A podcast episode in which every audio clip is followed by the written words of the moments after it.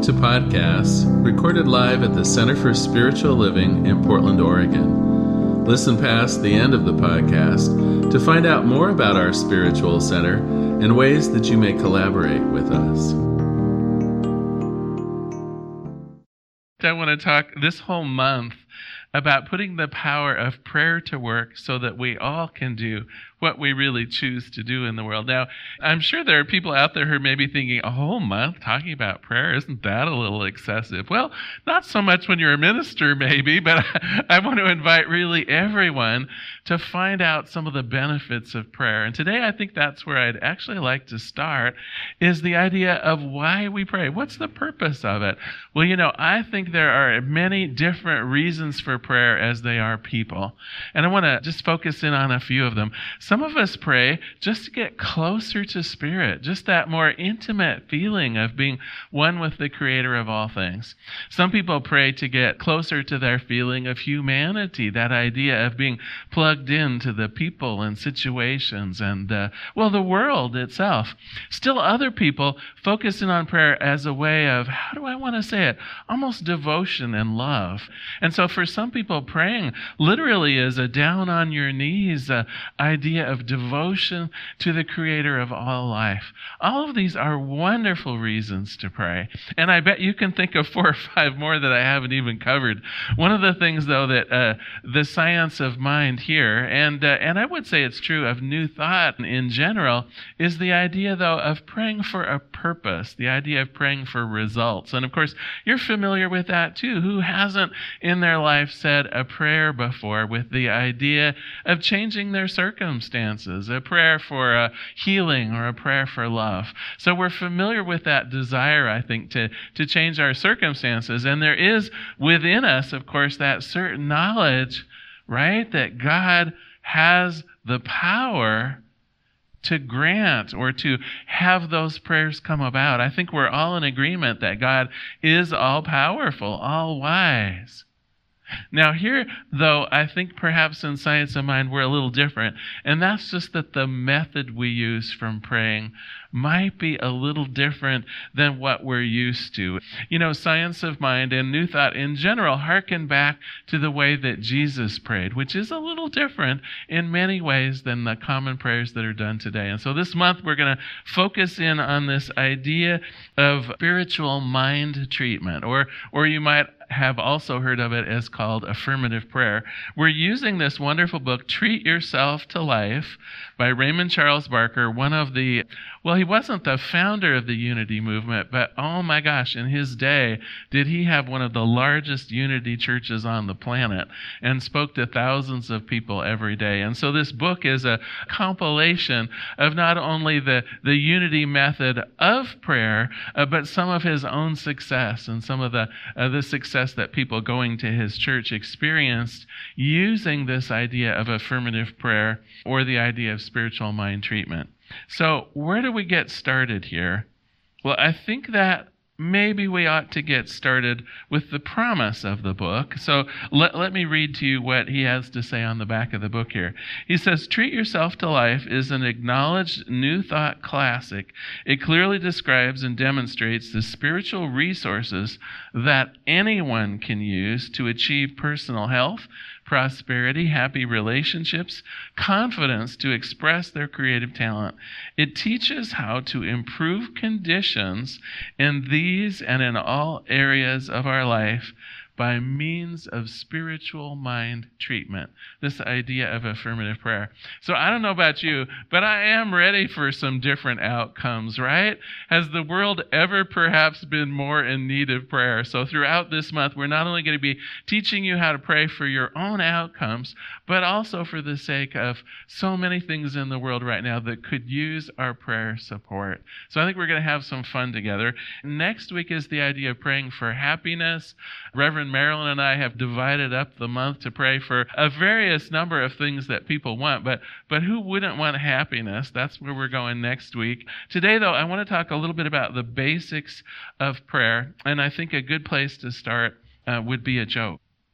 So, in the courtyard outside of the church, a fellow was on his knees praying with a lit cigarette in one hand Occasionally, he would take a puff while in conversation with God.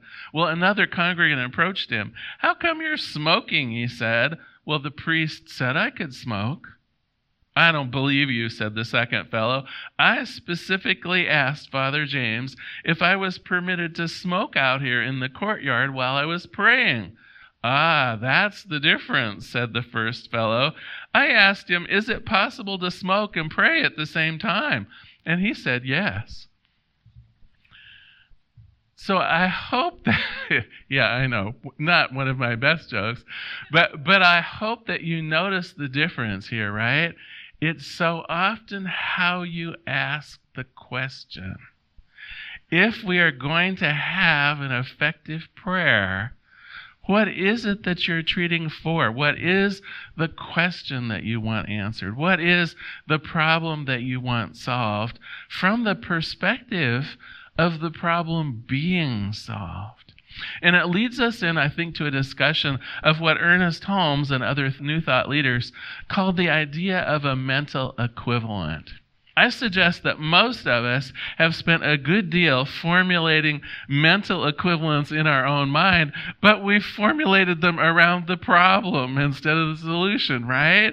Have you, have you ever thought about the amount of mental investment you have in describing and feeling and sensing and talking about all the things that are wrong in your life, right? And if it's not your own life, then it's the world in general, the things that are going on in terms of crime statistics or racial injustice or, uh, or I don't know, uh, uh, wars in the Middle East or pandemics. Don't we spend just an amazing amount of time building up in our mind a vision of what? Of terror, of, uh, uh, of fear, of things going wrong, of things being wrong. And I got to tell you, those are like a prayer, and prayers are answered. Now, I'm not saying that people sat around dreaming up the, the pickle that we're in in the world right now, but I will say that people, including us, are creating a mental equivalent that sustains this trouble, that enhances and even grows this trouble through this idea of a mental equivalent. Okay, so what is a mental equivalent? It's simply a strong and accepted picture of the world, of your own life, in your mind. And so we can develop a mental equivalent pretty easily. We can take some notes about how we would like our life to be, how we would like the world to be. And then from there, we can go on to, to picture it. We can picture in our mind's eye how our life would be going so much better if dot, dot, dot. And of course, each one of us are going to fill in the dots a little bit differently. Next week, we're going to fill in the dots about happiness. When you are happy, what is your life like? And I'm going to take you on a journey of dreaming a little bit, daydreaming, if you will, about your life on maybe the happiest day you can imagine. And the purpose of that will be to develop a mental equivalent of happiness for you. And it'll be uh, what's going on that makes you so happy. What's going on in your own heart, the feelings of happiness. It's going to put you in the vision of happiness so that you can feel it, you can sense it, you can begin to live it. And this vision, this, uh, this mental equivalent is going to begin doing what? It's going to begin dissipating the old mental equivalent of your life as it is now. See, what I believe and what all of the New Thought teachers believe is that your world is created through your own thinking. Your own world is created through this mental equivalent of how you view your life, how you view the world, how you view your chances of success or abundance, or whether you're lovable or not. And so you might say to pray is to begin chipping away at that old mental equivalent and putting something more powerful, more loving, more abundant, more joyous in its place. Let's get back to prayer there for a minute. Uh, what do you think prayer does? You know, sometimes I have the feeling that, that people think we need to convince God of something. That if only I prayed a little louder or a little more enthusiastically, right? I'd, I'd catch God's, I don't know, God's ear or God's eye. And then God would somehow be convinced, oh, oh, all right, Larry, you finally prayed correctly. Let me bestow on you the good life. But you know what? That's not the way it works. we don't need to convince God that there's a good life. God is living the good life. We don't need to convince God that I'm worthy of anything because God already knows I'm worthy of everything. So then what does this idea of the the spiritual mind treatment, what does it actually do? Am I affecting God in any way? And I would say the answer is actually no. The person that I'm praying to is simply my own higher wisdom self. I'm not convincing God that there's good in the world. God knows that. I'm not convincing God that I'm worthy. God knows that. I'm not convincing God of anything because the goodness, the, the loveliness, the beauty, the joy, the peace, all of that is already in God. God gets that, and God would have us experience it. No, I believe and New Thought teaches that the only person I have to convince to have the good life is me. And so, this month, as we learn this idea of affirmative prayer, as we begin to become more expert at this idea of a spiritual mind treatment, the person we're really working on is yours truly. Can I convince myself that the good life is mine to have? Can I convince myself I'm worthy of love? Can I convince myself that the riches of the universe are here for me to have and to use? Can I convince myself that success is here for me now? Now, some of you I know are laughing. You're like, really? So I'm praying to myself? Well, in a way, yes certainly we're praying to something that's larger than ourselves, but it includes ourselves. The way that we say in the science of mind that God is omnipresent is knowing that God is part of us.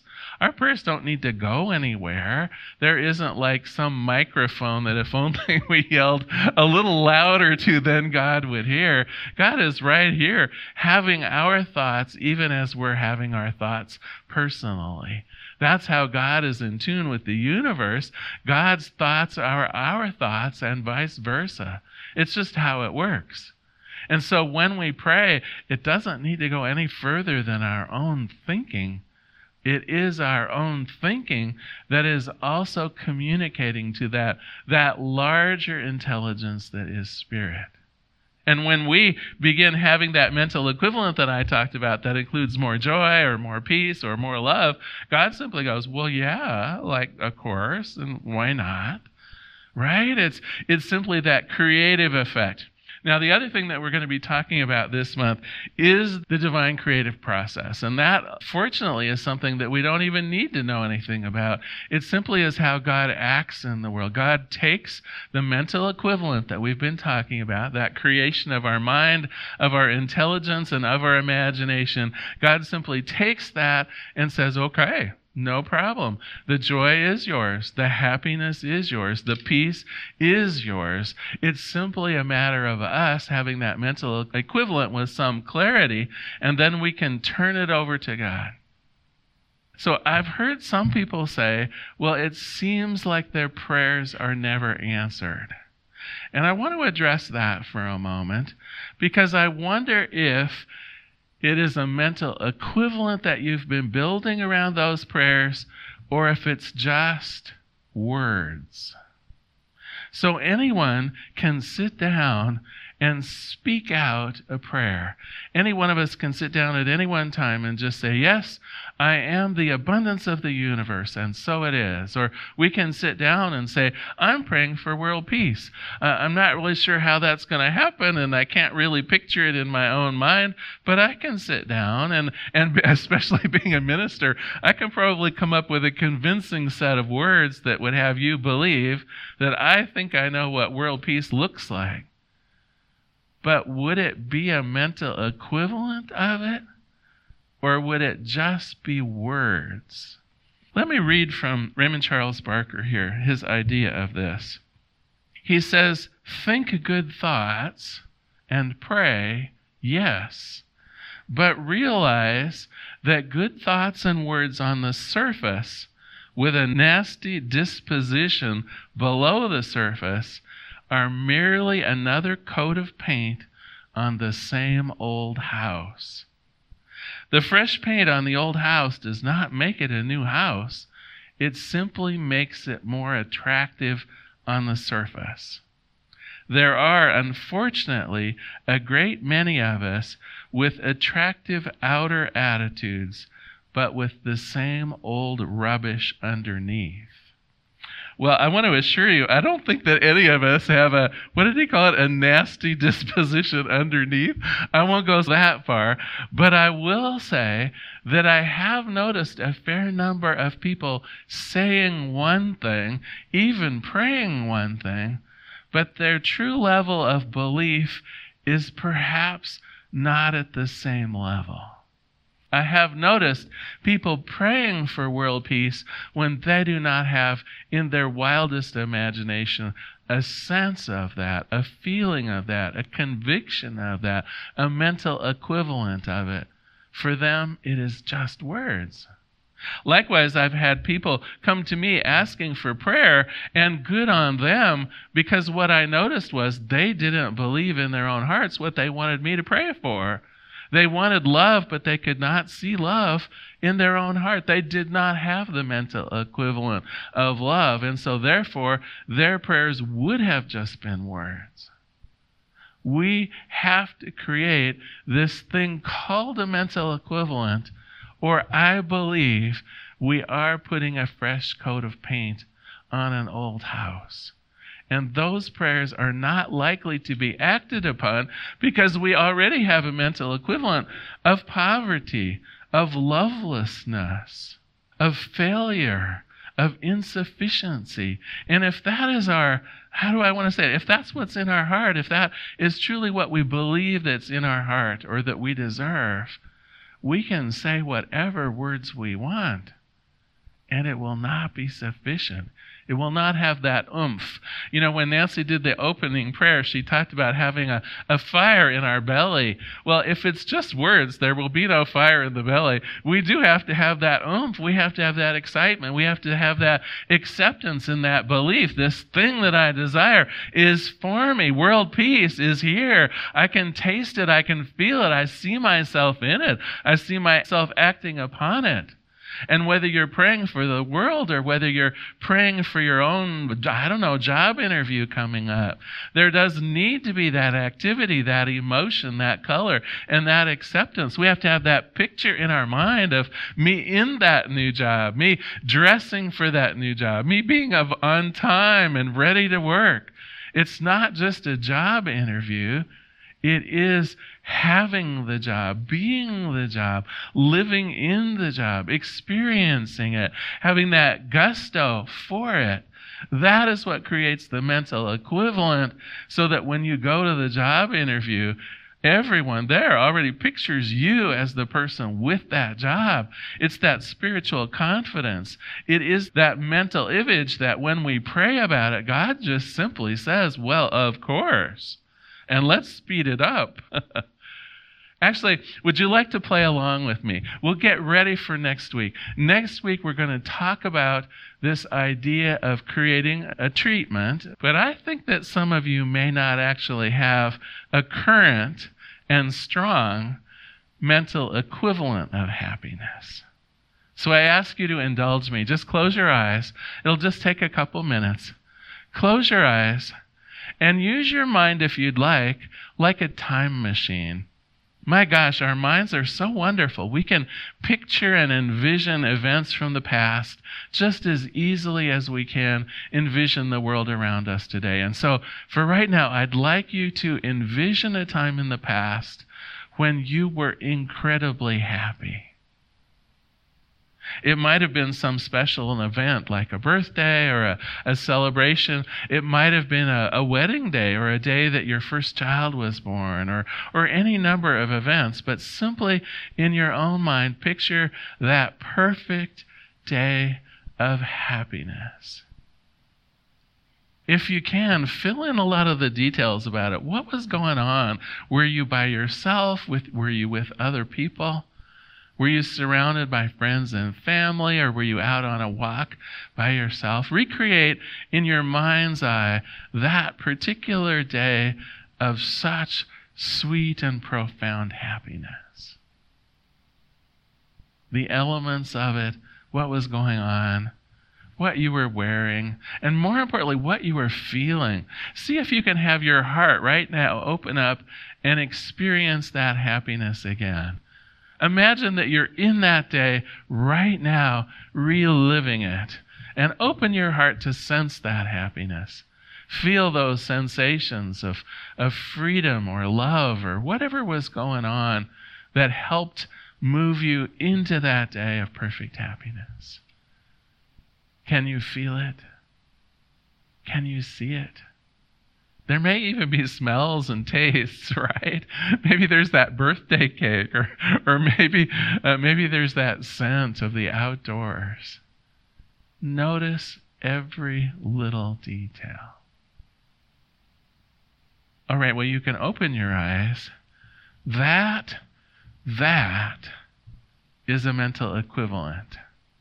And did you see that with very little preparation or study, you didn't need to have a class on that part of it, right? Couldn't you sense that happiness in your own heart and in your own mind? Couldn't you picture yourself in it? You know, you've already got the 90% of actually doing a wonderful spiritual mind treatment. It's that prototype. It's that it's that mental equivalent of what you want. So much of our lives, we, we spend uh, focusing on what we don't want, reacting to the negativity that's in the world. And, and of course, God says, Well, really? Well, okay.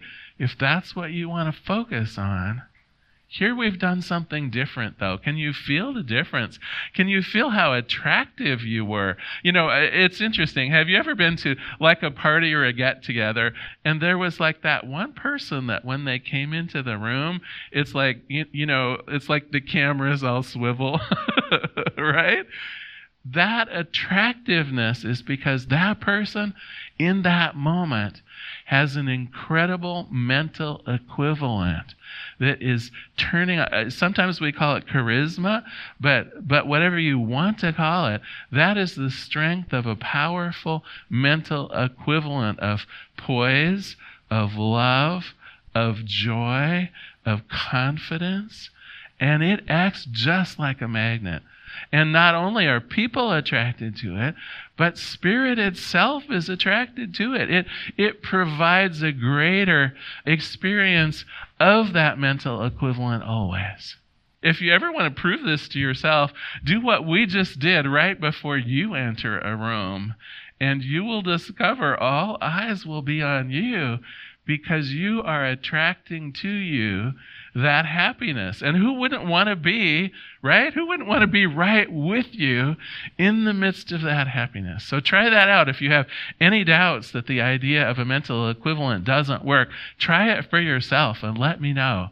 Because uh, I have found it to be true 100% of the time. Well, today we've talked about several important things We've talked about the idea of spiritual mind treatment or affirmative prayer. It's the kind of prayer that we're going to be working on this entire month. We have mentioned that there are other forms.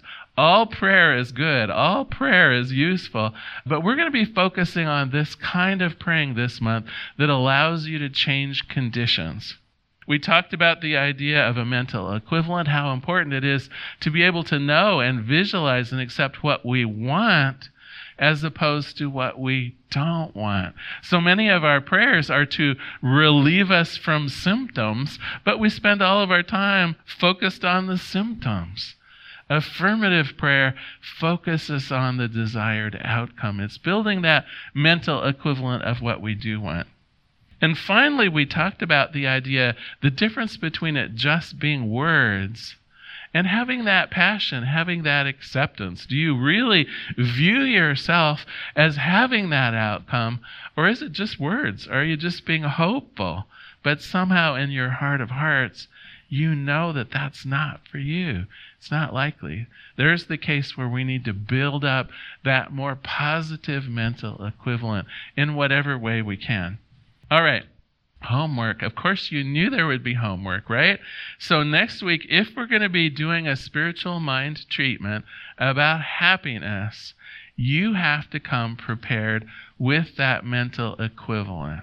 So we did a little bit of it in the the service today, right? I had you envision a time when you were perfectly happy. Your homework this week is to become skilled at bringing up that mental equivalent in your mind. I, I would like it that if a stranger were to stop you on the street and just say, "Well, what does happiness mean to you?" that there would be no pause. You'd immediately launch into a little, well, almost like a recipe for happiness. This is what makes me happy. This is how I feel when I'm happy. Here are the things I like to do when I'm happy. Here are the feelings that come up when I am happy. Uh, it's like you would just start chattering away as though someone had asked you what the weather was like. Do you know what I mean? It's right on the tip of your tongue. This is what happiness is to me.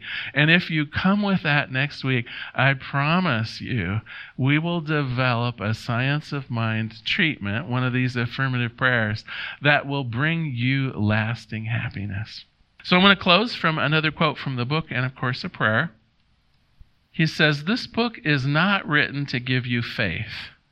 Please look towards your church for that. Instead, it is written to show you how to translate your faith into productive thinking to produce the results that you want. You are producing in life only a fraction of what you really want.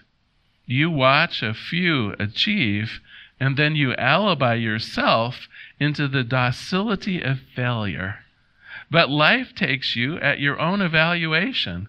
God has never limited humankind and doesn't limit you. In fact, every religious system has proclaimed that God is and is always inspiring you to greater and finer achievements. But if God is for you, then certainly you had better be for yourself. Let us pray. There is one power, one presence, one life, one love one joy, one beauty. There's only this one thing in all of its many forms, and I choose to call it God. And what I know about God is that God is that creative force in the universe, that all of our thoughts eventually turn into things, that it is our own mentality, our own mental equivalent, our own way of thinking and accepting the world around us that, that powers it, that creates it, that moves us forward.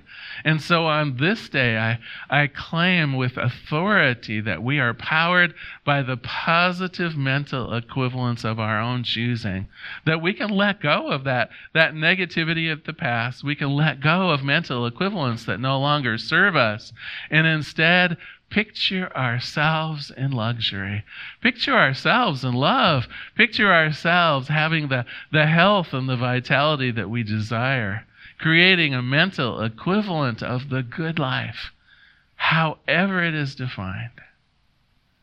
And so this week, I know as we embark upon our homework, as we begin visualizing ourselves in ever greater degrees of happiness, I know that this catches that cosmic mind, that this involves that law of creation that we'll be talking about next week. And the happiness begins out picturing, even before the prayer is spoken. And for this, I give great thanks. For this, I simply bless the way it works, God itself. I let it be, and together we say, and so it is. Thank you so much for being here today.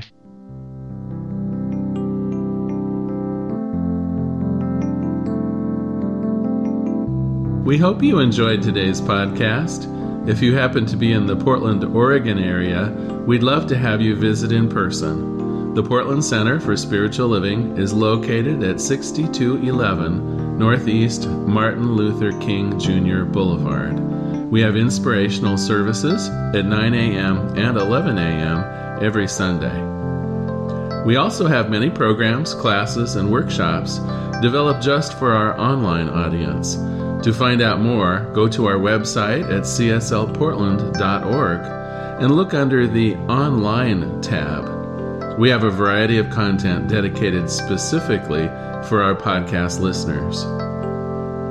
Our mission is to open hearts, ignite minds, and make a difference.